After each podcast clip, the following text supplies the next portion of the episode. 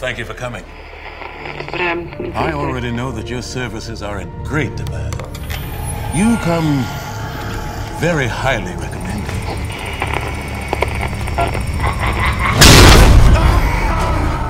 People like horror. People like being scared. What the hell is that? All hail the king.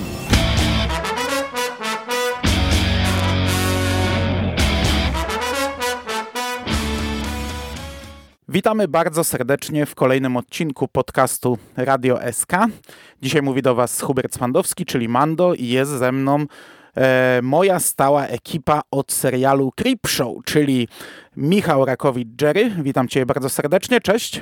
Cześć. I Sebastian Kubańczyk, Burial, kingowiec.pl. Witam Ciebie również, cześć. Cześć, witam wszystkich. No i tak jak powiedziałem, po półtorarocznej przerwie, nie licząc oczywiście epizodów specjalnych, wracamy do serialu Creepshow. Rozpoczął się drugi sezon, dzisiaj porozmawiamy sobie o odcinku 9, licząc epizody specjalne, o pierwszym epizodzie drugiego sezonu Creepshow. I wiecie co, zanim przejdziemy, ja bym chciał jeszcze jedną rzecz na początek powiedzieć, bo my w zasadzie jakoś mocno nie spoilerujemy w tych podcastach, ale ja ten epizod bardzo polecam wszystkim. I to pisałem chłopakom na czacie, Szymasowi, który Creepshow nie ogląda, że jeśli lubicie horrory, to oglądajcie, bo w przypadku przynajmniej drugiego segmentu, umówmy się, sama tematyka jego jest trochę spoilerem. Jeśli na przykład ktoś nie wie, co dostanie, no to jest spoiler, nie? Jak my tutaj będziemy o tym sobie rozmawiać, a pewnie się trochę rozwiniemy, także na starcie bardzo wam polecam. Jeśli nie chcecie wiedzieć, co to jest, bierzcie w ciemno. Jeśli jesteście fanami horroru, bierzcie w ciemno, oglądajcie, a potem wróćcie i nas posłuchajcie. No sama plansza tytułowa zdradza nawiązanie. Ja wiem, plansza tytułowa zdradza w połączeniu z tytułem, ale to ja jeszcze wtedy tak się zastanawiałem, co to będzie. Jeszcze nie spodziewałem się, że to będzie to, co ostatecznie dostajemy. Dobra, a my sobie zaraz porozmawiamy, jak to jest dobre i jak to się sprawdza w ramach tego serialu. Natomiast zanim przejdziemy, to tradycyjnie 2 zdania o twórcach, ale dzisiaj to już zupełnie 2 zdania. Dostajemy 2 segmenty. W końcu znowu. I reżyserem obu jest Greg Nicotero, czyli showrunner, twórca tego serialu i człowiek, który na horrorze zjadł zęby. A jeśli chodzi o scenariusz, to w przypadku pierwszego segmentu to jest John Esposito, o którym mówiłem niedawno, tydzień temu w Radiu SK, bo on napisał scenariusz do Cmentarnej Szychty, ale też już go znamy z Creepshow, bo on napisał scenariusz do Night of the Paw, do segmentu o małpiej łapce, a też robił segment w Mistrzach Horroru Prawo do Śmierci. Natomiast scenarzystą drugiego segmentu jest Rob Schrape, o którym wiele nie powiem, to jest komiksiarz, scenarzysta, producent i tak dalej, ale my go znamy z segmentu, który ocenialiśmy najniżej do tej pory, czyli Bad Wolf Down. Drugi odcinek pierwszego sezonu tego serialu. I to tyle. Jeśli chodzi o twórców, jeszcze będzie można o aktorach trochę powiedzieć przy każdym segmencie, ale to już w trakcie. Po pierwsze, dostajemy łącznik tradycyjny, ale na koniec jest animacja. Trochę inna niż do tej pory, bo była tandetna w jednym z odcinków, czy tam w 2. Tu jest całkiem fajna, ale to taki drobiazg, taka ciekawostka. Nie wiem, czy coś o tej animacji chcecie powiedzieć, czy przechodzić do tytułów. No jest wyraźnie lepsza. I to chyba powinno wystarczyć, bo my nawet w pierwszym sezonie narzekaliśmy, że to jest takie bardziej bardzo kiczowata i po taniości zrobiona, a tutaj rzeczywiście rzuca się od razu w oczy, że jest inna. No fajna, w pierwszym sezonie to taka flashowa była, taka stara, tandetna, komputerowa, tutaj fajna animacja, no ale to jest kilka sekund, nie? Także drobiazg. Dobra, pierwszy segment. Model Kid. I tutaj w skrócie to jest historia dzieciaka, fana horroru, fana starych horrorów, potworów z Uniwersala, który ma gigantyczną kolekcję, którego matka jest taką jego przyjaciółką, ale dowiadujemy się od początku, że jest chora, jest w jakiejś tam ostatniej fazie raka. I poznajemy jego ciotkę i jego wujka Kevina. Ciotka jest w porządku, wujek Kevin jest niedobrym człowiekiem. To jest taki nierób, ochlej, pijos, który uważa, że chłopak, mężczyzna to powinien interesować się futbolem, chlać browara, siedzieć na fotelu, podczas gdy jego żona prasuje i w ogóle powinien się interesować męskimi sprawami, a nie pierdołami jak horrory. I no, matka chłopca umiera, a wujostwo bierze go pod opiekę, no i wujek przejmuje kontrolę i wyżywa się na tym dzieciaku, niszczy mu jego figurki, a ostatecznie dzieciak mści się na wujku.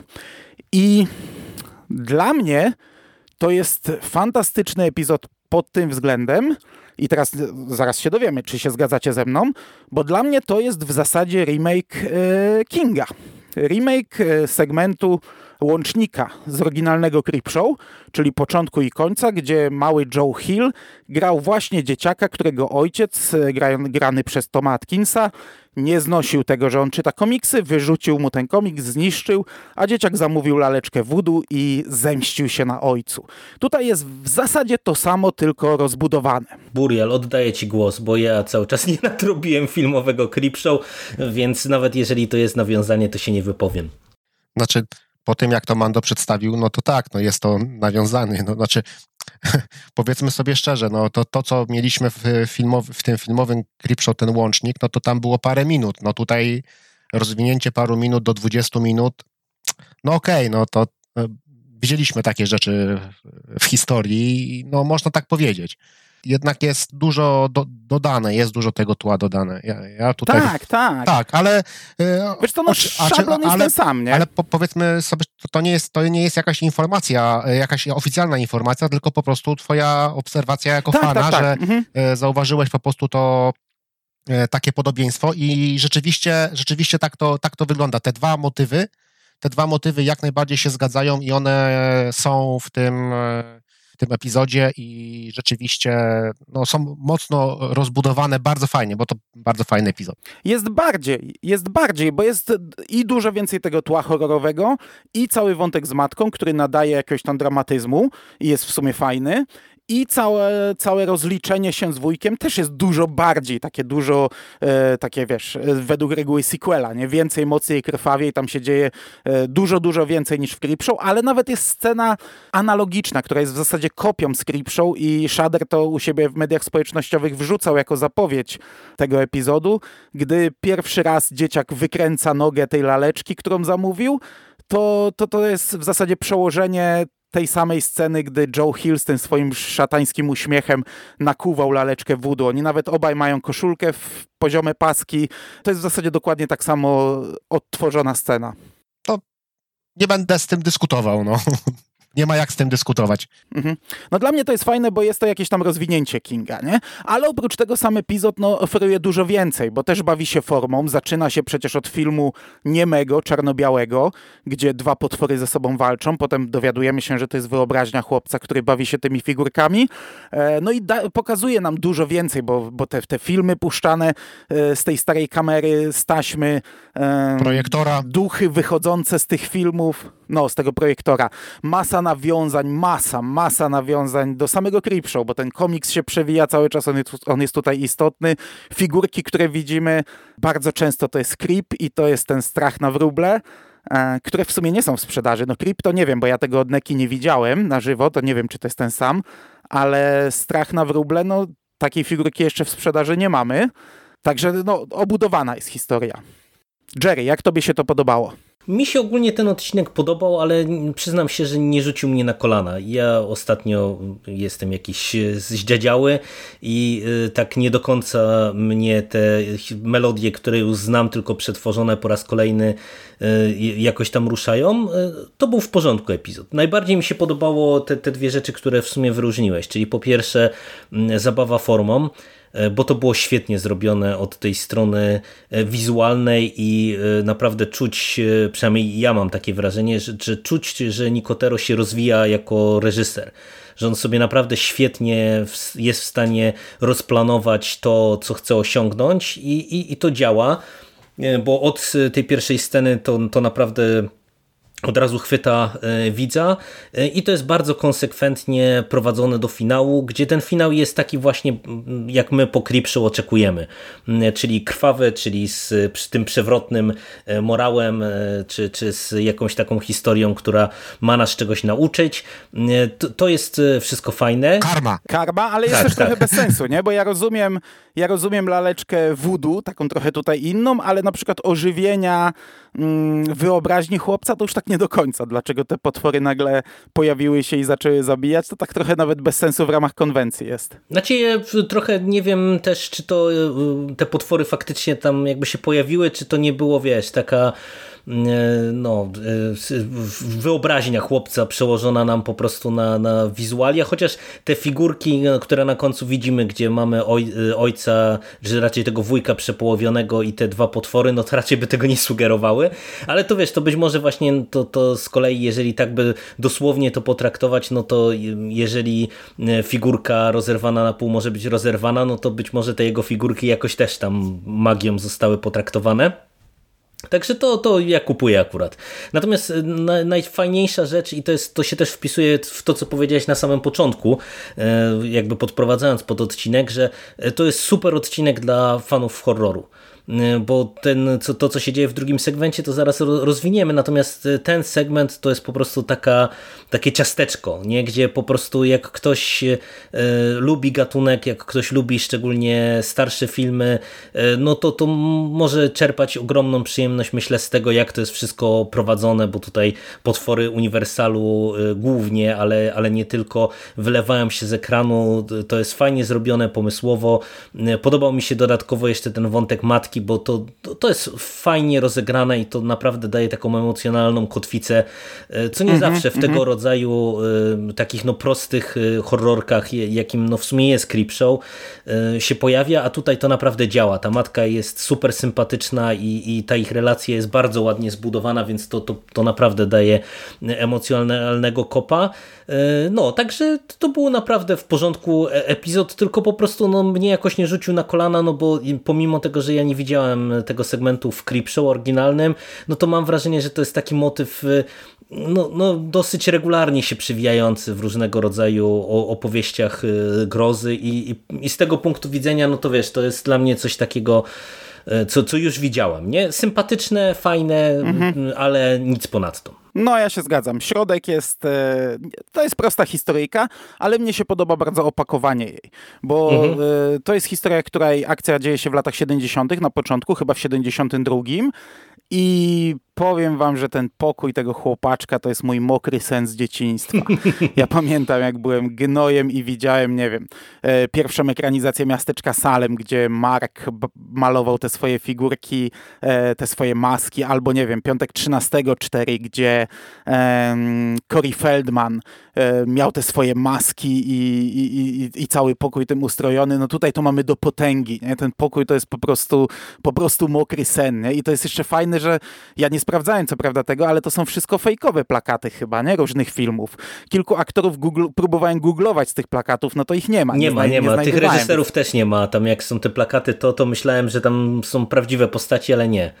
Właśnie nie. Właśnie to jest fajne, że to są rekwizyty zrobione na potrzeby tego serialu. Kurde, takie rekwizyty dorwać to naprawdę frajda. I przecież mamy plakat z trylogią Oto, który ma fantastyczne tytuły. Ja po prostu zapauzowałem i się kulałem ze śmiechu, nie? Z tych tytułów. Także to jest super. To, co widzimy w koło, to jest fantastyczna rzecz dla mnie. Także ja się naprawdę bawiłem doskonale na tym segmencie i byłem uradowany, i uchachany, i ucieszony. Tak, ja po tej fajnej, nowej czołówce zobaczyłem właśnie te pierwsze kadry, które były właśnie, udawały to nieme kino, niemego Indiana Jonesa z wyskakującymi potworami. Mówię, kurczę, nawet bym cały epizod obejrzał. Totalnie. Tak kręcone, bo całkiem fajnie to wyglądało. Ja zwróciłem też uwagę na to, że te potwory nawet wyglądały lepiej. Znaczy ogólnie te potwory wyglądają lepiej w tym drugim sezonie, w pierwszym i w drugim segmencie, niż to, co my widzieliśmy w pierwszym, ale w Czerni i Bieli te potwory wyglądały bardzo dobrze. W ogóle się nie rzucała taka sztuczność, że to jest takie przebranie, bo to nie jest tam CGI czy coś takiego, tylko chyba, tak? raczej to było nie, przebranie. No, na pewno guma, nie? Taka świetnie to wyglądało, ten potwór z Czarnej Laguny chyba, tak? Bo to chyba potwór z Czarnej Laguny. Nawet było widać, że on jest tak jakby mokry i oślizgły. Świetnie to zrobili. No ta mumia też super, nie? I tak, mumia też super. I jak kolory zaczynają się pojawiać na plecach i wtedy mamy przebitkę na malowanie figurek. To naprawdę fajnie zrobione jest. Jeżeli chodzi o opakowanie fabularne całego tego wątku, to też bardzo mi się podobał bardzo wątek z matką. On wprowadzał właśnie taki... on jest świetny, naprawdę. Taką łezkę, no bo to wiadomo, my to oglądamy z perspektywy prawie że zasuszonych 40-latków. No i taka relacja dziecka z rodzicem dla nas, rodziców, no jest czymś, bardzo fajnym. Bardzo fajnie było to pokazane i ten właśnie moment, jak matka odeszła właśnie robiąc z synem to, co lubili najbardziej, tak? Mhm. Ja też zwróciłem uwagę na rolę Kevina Dillona, którego tego przerysowanego wujka, który jest tak maksymalnie przerysowany, jak siedzi przed tym telewizorem i ogląda ten wrestling. No też całkiem fajnie ta postać tutaj wyszła, ale no, to rzeczywiście jest motyw taki mocno stereotypowy, no ale wydaje mi się, że to tutaj tak ma być, tak? No bo tutaj są te stereotypy, jeden stereotyp goni drugi, tak? Chłopiec, który jest tylko zafiksowany na horror, wujek, który on nie był takim nierobem, bo nie miał pracy, po prostu chciał pracować, tylko nie szukał jej, tylko czekał, aż praca jego znajdzie, tak bardziej może w ten sposób, aż wróci stara praca. Inna rzecz to była ta przemoc, której się dopuszczał w stosunku do tam swojej żony i do chłopaka, no ale to już tam inna bajka. No ale to fajne. Jeżeli chodzi o tą ostatnią scenę, o której mówiliście, o ożywienie tych figurek, to ja tutaj to odebrałem, że to tak naprawdę te potwory, to dzieciak sobie to wyobrażał, ale tak naprawdę to on tą figurkę rozerwał i wujek tak wylądował. No ja tak też zakładałem, że to była wyobraźnia, nie? Mhm. On się bawił tą figurką i on udawał, że to potwory to robią, ale to on tą figurkę złamał i to ta laleczka voodoo i tam wujek tak skończył, jak skończył. No, chociaż też jest dziwna scena, bo on odrywa nogę, a wujek tej nogi nie traci w pewnym momencie. To tak też mi... Jest taka scena, że on wyrywa nogę. Jest taka scena, chociaż tak, że to on wyciągnął tą nogę. No, nie wiem. Może w postprodukcji coś skopali, nie wiem. No, ale ja uważam, że to bardzo, bardzo udany, mi się bardzo podobał. I właśnie te... bo ty właśnie powiedziałeś, lata 70. i ten sentyment, w ogóle ten drugi odcinek, ten drugi segment też jest tak w takim, w tej konwencji się trzyma. Mamy wyjątkowa sytuacja, bo te dwa odcinki, one tak jakby mogły być, w tych samych czasach się tak naprawdę chyba dzieją i naprawdę są fajnie zrobione i to jest też właśnie to takie mało miasteczko, nasze przedmieścia jakiegoś większego miasta, te ulice, domki, stare telewizory, fajnie to bardzo, bardzo zagrane. No i żarty z Christophera Lee, który jest mistrzem karate, też całkiem fajny. W ogóle wiedza tego dzieciaka, ja coś takiego bardzo lubiłem kiedyś. Tak, a był chyba przecież jakiś tam też z tych hammerowskich filmów o Drakuli, to coś mi się kojarzy, że Sik wspominał o jakichś tam ninjach czy innych samurajach z wampirami, także to takie pewnie insiderskie żarty to tam na każdym kroku, jak widać. Ale tutaj to też głównie, wytknięcie trochę głupoty z naszego punktu widzenia wujka, nie? Usłyszał Lee, skojarzył z Bruce'em Lee, dokładnie. Christophera Lee. Natomiast ja chciałbym też podkreślić to, co mówicie, że naprawdę bardzo moim zdaniem widać może też większy zastrzyk pieniędzy, na pewno lepsze wykonanie, lepszą formę. I ja wam powiem, że ja na czas trwania serialu chyba odlajkuję Shadera na Facebooku, bo pomimo tego, że dostarcza on mi dużo informacji o fantastycznych nowych horrorach, to ja tutaj akurat śledziłem materiały promocyjne i kurczę, trochę żałowałem oglądając. Za dużo rzeczy widziałem i teraz już z drugiego odcinka też trochę widziałem i już widzę, że się będą bawić formą i już widzę, że to będzie wyglądać dobrze i już też widzę, że będą mieli trochę takich gwiazd albo gwiazdeczek, bo tutaj w każdym odcinku, w każdym segmencie jest taka gwiazda albo gwiazdeczka. Ty wspomniałeś właśnie Kevina Dillona. Ja co prawda nie wiem, jaką on karierę miał, ale kojarzymy go sprzed ponad 30 lat z Bloba Zabójcy, z Plazmy z 1988 roku. On tam grał chłopaczka, główną rolę tego motocyklistę, takiego w skórze łobuza takiego, i tutaj widzimy go jako dziadka, także to jest jakaś tam charakterystyczna rola. Nie wiem, jak on później, czy on jeszcze w jakichś horrorach występował, czy to jest jakaś ikona horroru, chyba nie. Nie, chyba ale nie. Na tyle charakterystyczna twarz z przeszłości dla mnie była, że od razu, może nie skojarzyłem, ale szybko sprawdziłem, kim jest ten człowiek. Bratem Matta Dillona. Tak? No tak. Aha, no dobrze. Dobrze. To przejdźmy do drugiego segmentu i tak jak powiedziałeś, już plansza nam trochę spoileruje, ponieważ tytuł jego to Public Television of the Dead. I na tej planszy komiksowej, tytułowej mamy grubą czcionką Kandra, Estrata, Klatu, Barada, Nikto. I ja jeszcze w tym momencie... Przepraszam, czy wpadnę w słowo, Mando, ale wam powiem, bo tak powiedzieliście, że od razu to czuć. Jak ja zobaczyłem na początku, tam jest chyba zapowiedź, że ta telewizja to jest Pittsburgh Television, i zobaczyłem tytuł, to ja wam się przyznam, że nie obstawiałem, że tu będziemy mieli to, co sugeruje nam ten drugi napis, tylko myślałem, że to jest taka gierka, jak mieliśmy w pierwszym segmencie, a będziemy mieli po prostu nawiązanie do Romero. No bo wiecie, Pittsburgh, żywe trupy, no to tak mi jednoznacznie pachniało. Zaskoczyło mnie to trochę, że jednak zaserwowali to, co finalnie dostaliśmy. Znaczy mnie zaskoczyło, że ten segment jest tak silnie związany z Evil Dead, ale to, że pojawi się Necronomicon, niestety wiedziałem z materiałów promocyjnych, czyli to, co już wspomniałem, ale żeby rozpocząć, trochę streścić, o czym to jest, to dostajemy tutaj masę mety w tym epizodzie. Jego akcja rozgrywa się właśnie w publicznej telewizji WQPS i widzimy 3 programy. I te wszystkie 3 programy to są wariacje na temat prawdziwych programów, których my nie znamy. No może ten o malowaniu znamy, chociaż ja, prawdę mówiąc, nie znałem. Skojarzyłem dopiero po odcinku. Ten o tych przedmiotach też ja kojarzę akurat, bo to nawet teraz lecą takie programy. Nie wiem, trochę się zdziwiłem, że to właśnie są lata 70. i no wygląda na to, że to w Stanach Zjednoczonych już wtedy musiało coś takiego funkcjonować, bo ja kojarzę, że teraz tego rodzaju programy latają po telewizji. Mhm. No i dla Amerykanów to jest... No, czują się tam pewnie jak w domu. To jest jakieś tam zabawne też pod tym kątem, bo mamy ten program z panią, która czyta bajki dla dzieci, z 2 zwierzątkami.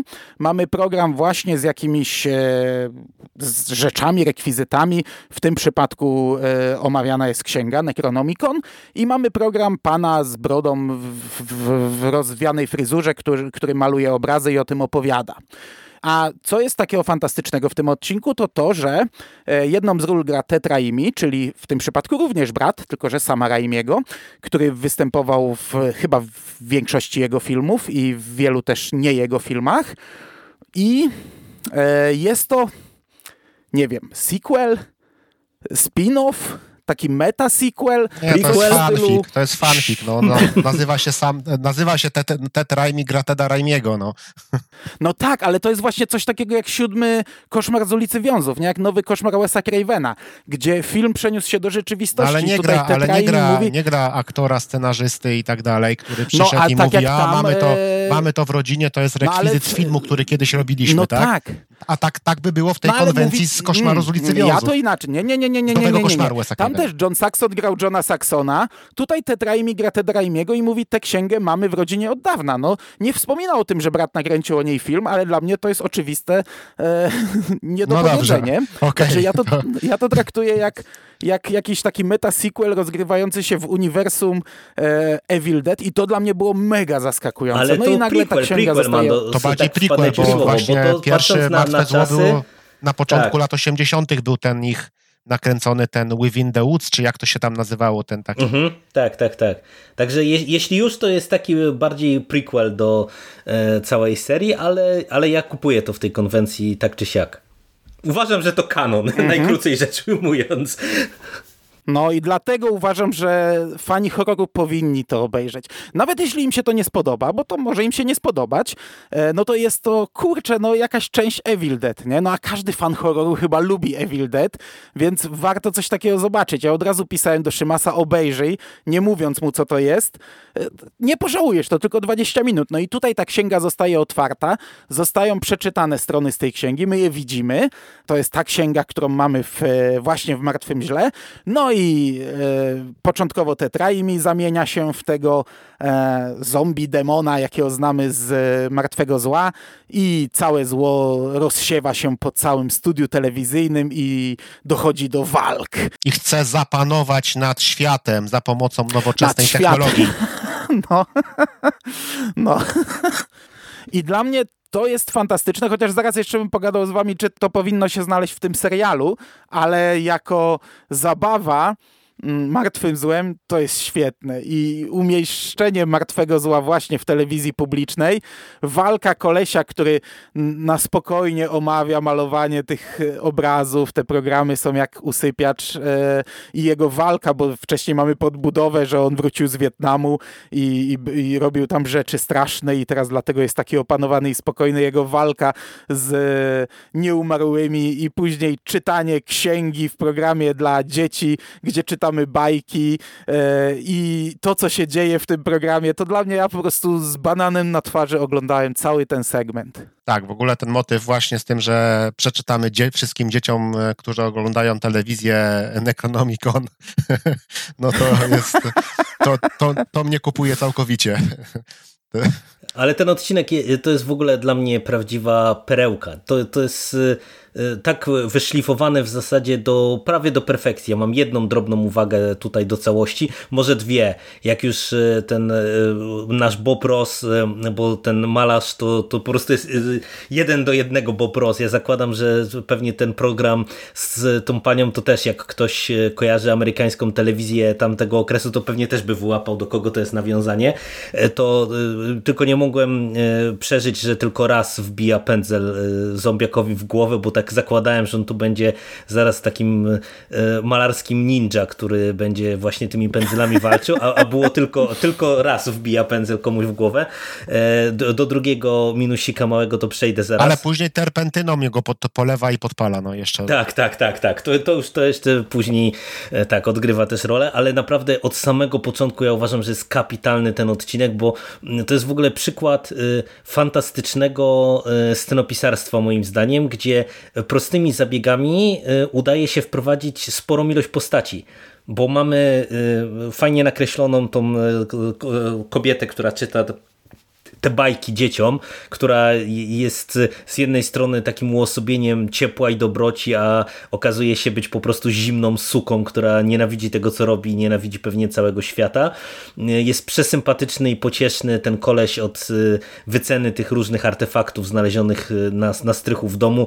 Jeszcze z Tedem Raimim, to po prostu ja nie mogłem, jak oni tam wyglądali w tym takim stylizowanym na jakiś tam, nie wiem, dworek szlachecki dom, i tam sobie rozmawiałem jak przy herbatce, tutaj jak on powiedział, na szczęście znam ten kandaryjski, czy w jakim to jest tam napisane, i zaczyna czytać tą księgę, to ja po prostu byłem autentycznie spłakany, nie? To jest po prostu celny dowcip na celnym dowcipie. Ten Bob Ross to jest po prostu cudeńko, i to naprawdę jest tak fantastycznie nakreślone i później jest tak fajnie prowadzone do samego końca. Właśnie te wszystkie motywy, o których wy mówicie, które prowadzą do tego, że demony chcą przeczytać Necronomicon wszystkim dzieciom, żeby całe Stany Zjednoczone od razu zarazić. Jeszcze jak ta małpka właśnie zaczyna to czytać. Fantastycznie to jest zrobione i znowu te efekty specjalne są rewelacyjne. Od razu, żeby wam oddać głos, to powiem, co troszeczkę dla mnie było małym minusikiem. Jakby wiadomo, jak mamy Martwe Zło, to musi się pojawić to prowadzenie kamery z oczu demona, to ten firmowa zagrywka Raimiego z tych wszystkich filmów, i to troszeczkę mam wrażenie, że akurat nie do końca się udało. W tym sensie, że ze wszystkich wersji Evil Dead, gdzie to widziałem, to tu chyba najsłabiej to zostało zaprezentowane, bo to jest naprawdę taki strasznie charakterystyczny fantastycznie dla mnie motyw, gdzie to nie wystarczy pokazać dla mnie tylko, wiecie, tego z oczu kamery i tego poruszania się, tylko Raimi zawsze to tak robi jeszcze, że ja mam wrażenie, że ten cały świat jakby tak wirował na jakiejś dużej szybkości, a tutaj to było po prostu no, takie przepłynięcie kamerą przez te korytarze, no co jest jakby czytelnym odniesieniem, ale troszeczkę mi tutaj zabrakło tego czegoś, co po Evil Dead oczekuję, ale nie zmienia to postaci rzeczy, że po prostu dla mnie ten segment to jest petarda i uśmiech z mojej twarzy nie schodził od samego początku do samego końca. Ja na to nie zwróciłem uwagi. W ogóle nie wyłapałem motywu z punktu widzenia demona i dzisiaj przed nagraniem sobie skakałem po pasku, żeby to sprawdzić, bo już mi mówiłeś prywatnie, że trochę ci to nie pasowało i też nie znalazłem tego, także nie jestem w stanie się tutaj wypowiedzieć. A drugi minusik, jeszcze mówiłeś o drugim minusiku. Nie no, że za mało pędzlami było walki. No liczyłem, że wiesz, jak wbił ten pierwszy pędzel na dzień dobry, to że zaraz się uzbroi jak w Rambo, nie? Że pędzle gdzieś tam do tej koszuli, coś tak. Dokładnie. Taką... płótnem będzie walczył i tak dalej. Tak. A tak jak Burial powiedziałeś, nie? Ty tylko tą terpentyną później polewa jednego zombiaka. Także no, to, ale to tak pół żartem, pół serio, nie? To taki, wiecie, minus, nie minus. Nie, to tak bardzo udane właśnie. Ta scena wyceniania książki, że no tutaj ten tom jest oprawiony w skórę, no nie rozpoznaje tej skóry, ale pomimo tam kilku zabrudzeń jest w doskonałym stanie. Kilku rysek. No to tam wiadomo, ludzka skóra. I no. Tak, bardzo fajnie. Jeżeli chodzi o to ujęcie, ja zwróciłem na to ujęcie uwagę, ale ja zwróciłem z innego powodu, bo ja zawsze pamiętam ten zabieg, który w filmach był wykorzystywany, że on był wykorzystywany w takich momentach, gdzie to zło tak jakby szukało człowieka do opętania. Mhm, tak. To a tutaj prawda, tak naprawdę to nie było tego, tak? To było tak jakby w złej sytuacji zostało to pokazane, tak? Bo zawsze w filmach to było, że to było gdzieś tam po lesie, ten tak jakby demon szukał i on po lesie pomiędzy drzewami przebiegał, tak? I jest tam ten mały domek, okienko wchodzi i w tą narzeczoną... Esza tam wszedł, czy coś takiego. A tutaj to właśnie idzie tym korytarzem i widać, że tam jest jeden z pracownic telewizji jest zabijana, tak by w ogóle, a on sobie, ten demon przeszedł sobie dalej, tak by w ogóle nie w takiej sytuacji. Ale to tam jakoś mi to nie psuje. Bardzo, bardzo fajny. Rola Teda Raimiego jako to jego cameo też oceniam bardzo, bardzo spoko i te trzy główne postacie, ten kamerzysta, malarz i ta pani producent też całkiem sobie poradzili i finał w sumie też jest fajny. Finał jest świetny. A ja tak jeszcze, zanim ci Mando oddam głos, to sprawdziłem właśnie w tej chwili na Wikipedii. Oczywiście, tak jak The Joy of Painting with Bob Ross to rozpoznałem, to te pozostałe programy to też oczywiście są faktyczne programy sparodiowane. Jakiś Antique Roadshow, jeżeli chodzi o te wyceny książek, Reading Rainbow and Lamb Chops Play Along, to jest ten segment z książkami dla dzieci, nie? Czyli to, tak jak sugerowałaś na początku, to Amerykanie na pewno mają jeszcze więcej zabawy z tego wszystkiego, także fajna rzecz. Tego Boba Rossa też grał aktor, którego ja kojarzę z wielu ról. W tej chwili nie jestem w stanie powiedzieć. Na pewno w Stargirl grał, ale kojarzę go też z innych ról, ale to też dopiero po przegooglowaniu załapałem, bo on tutaj ma taką fryzurę, że go nie poznałem. Natomiast ja o samym odcinku wiele więcej nie dodam. Mogę tylko pochwalić, że facet, który napisał Bad Wolf Down, tutaj pobawił się 100 razy lepiej niż tam. Ale chciałbym was na koniec jeszcze spytać, czy uważacie, że to był dobry ruch? Bo wszyscy się doskonale bawiliśmy, wszyscy byliśmy uradowani, ale czy Creepshow to jest miejsce na taką zabawę, uważacie? Bo ja nie jestem do końca przekonany. Nie to, żebym był bardzo na nie, ale stoję trochę na rozdrożu. Nie wiem, ale czy to chodzi ci o to, że to jest dobry pomysł. Że dla nas zabawa tą konwencją spowodowała u nas uśmiech i że nie podchodziliśmy do tego jak na przykład do właśnie tej... małpie łapki z poprzedniego sezonu, że tak bardziej na poważnie? Nie, chodzi mi o to, że tak silne nawiązanie do martwego zła, konkretnie w serialu Creepshow. No ale skoro można nawiązać do małpie łapki, które też jest nawiązaniem do innego klasycznego utworu, no. To dlaczego tutaj nie można, tak? No to też jest, martwe zło też już jest klasykiem, tak? Dead Within the Woods, czyli to pierwsze podejście do tematu, to jest chyba tam się 78 rok, 79. Pamiętam, kiedy sprawdzałem, to jeszcze mnie na świecie nie było, jak oni po lesie biegali i czytali Necronomicon. No dobra, no dlatego pytam was o zdanie, nie? Więc ja uważam, że nie, to nie jest strzał w głowę. Znaczy ja się bardziej zastanawiałem, jak to jest z prawami, no bo to jednak jest bardzo wyraźne nawiązanie i pomimo tego, że nie pada nigdzie gdzieś tam takie bezpośrednie, nie wiem, nawiązanie do samej franczyzy, ale nawet tam przecież ten kamerzysta w którymś momencie rzuca groovy, nie? Więc tutaj są takie elementy, które są po prostu wyjęte żywcem z franczyzy. No wiadomo, że nie każde słowo z Evil Dead jest tam pewnie gdzieś objęte jakimś patentem amerykańskim i tak dalej, no ale jednak myślę, że to tak daleko się posunęli, że po prostu trochę jest dla mnie zastanawiające, jak do tego doszło tak od tej strony formalno-prawnej. Natomiast co do meritum, ja uważam, że jak najbardziej jest na to miejsce, bo ten odcinek wydaje mi się, że będzie działał na dwojakim poziomie. Dla takich starych zgredów jak my, a myślę, że ten odcinek trochę z myślą o takich ludziach był robiony, oni się będą bawić fantastycznie, bo myślę, że to też jest tak, że wiecie, te programy telewizyjne, no to też, nie wiem, młodzież amerykańska ich też raczej nie będzie kojarzyć inaczej niż pewnie z memów. No bo dla nich to też jest historia. A jeżeli Martwe Zło też będzie dla nich jakimś tam klasykiem, którego nie kojarzą, no to po prostu myślę, że dostaną fajny odcinek, bo ten odcinek myślę, że będzie się bronił autonomicznie. Natomiast jak ktoś kojarzy właśnie te wszystkie nawiązania, no to będzie się naprawdę bawił przecudownie i dostanie coś fantastycznego, więc myślę, że jeżeli to jest tak zrobione właśnie dobrze i z głową, to jak najbardziej jest do tego miejsce. Przy czym no, myślę, że lepiej by było, żeby to były takie chlubne wyjątki. Nie? Jak, to tak jak to Burial słusznie powiedziałeś o tej małpiej łapce.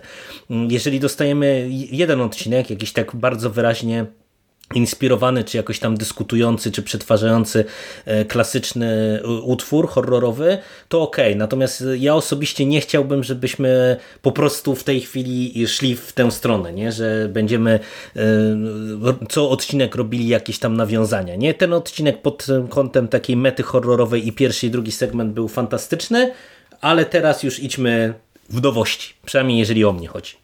Ja mam nadzieję, że powrócą do ekranizacji jakichś takich właśnie tych niszowych opowiadań, takich autorów, tak, którzy są mało publikowani. Ja również mam taką nadzieję. No dobra, to chyba wyprztykaliśmy się z tematu. Powiem wam, że naprawdę jestem bardzo zadowolony z tego otwarcia. Kurczę, dostaliśmy super odcinek. Gęba mi się cieszyła, bawiłem się doskonale, tego oczekuję po Creepshow, na to czekałem i żałuję, że z każdym odcinkiem jesteśmy coraz bliżej końca, ale to jest naprawdę super otwarcie, które ja bardzo polecam. Jeśli nie oglądaliście pierwszego sezonu, łapcie od razu za ten odcinek, oglądajcie. Znaczy, pierwszy sezon też warto nadrobić, ale to jest naprawdę bardzo dobra rzecz. Jestem bardzo zadowolony z tego odcinka. No to jest lepsze otwarcie niż pierwszego sezonu, moim zdaniem. I ten odcinek w ogóle, jakby tak przejrzeć te epizody Creepshow, które za nami, to jest w ogóle ścisła czołówka na pewno. Te epizody, także warto się brać za Creepshow i nadrabiać. Dobrze. To ja wam dziękuję, panowie, za rozmowę. Już gdy ten podcast poleciał, to można oglądać drugi odcinek. My ten drugi odcinek omówimy, mam nadzieję, bardzo szybko i mam nadzieję, że cały sezon uda nam się, tak jak 1,5 roku temu, omówić w miarę na bieżąco i mam nadzieję, że równie dobra zabawa jeszcze przed nami. Dziękuję wam bardzo za rozmowę. Dzięki. Dzięki wielkie, cześć. I do usłyszenia już niedługo. Cześć. All hail the king.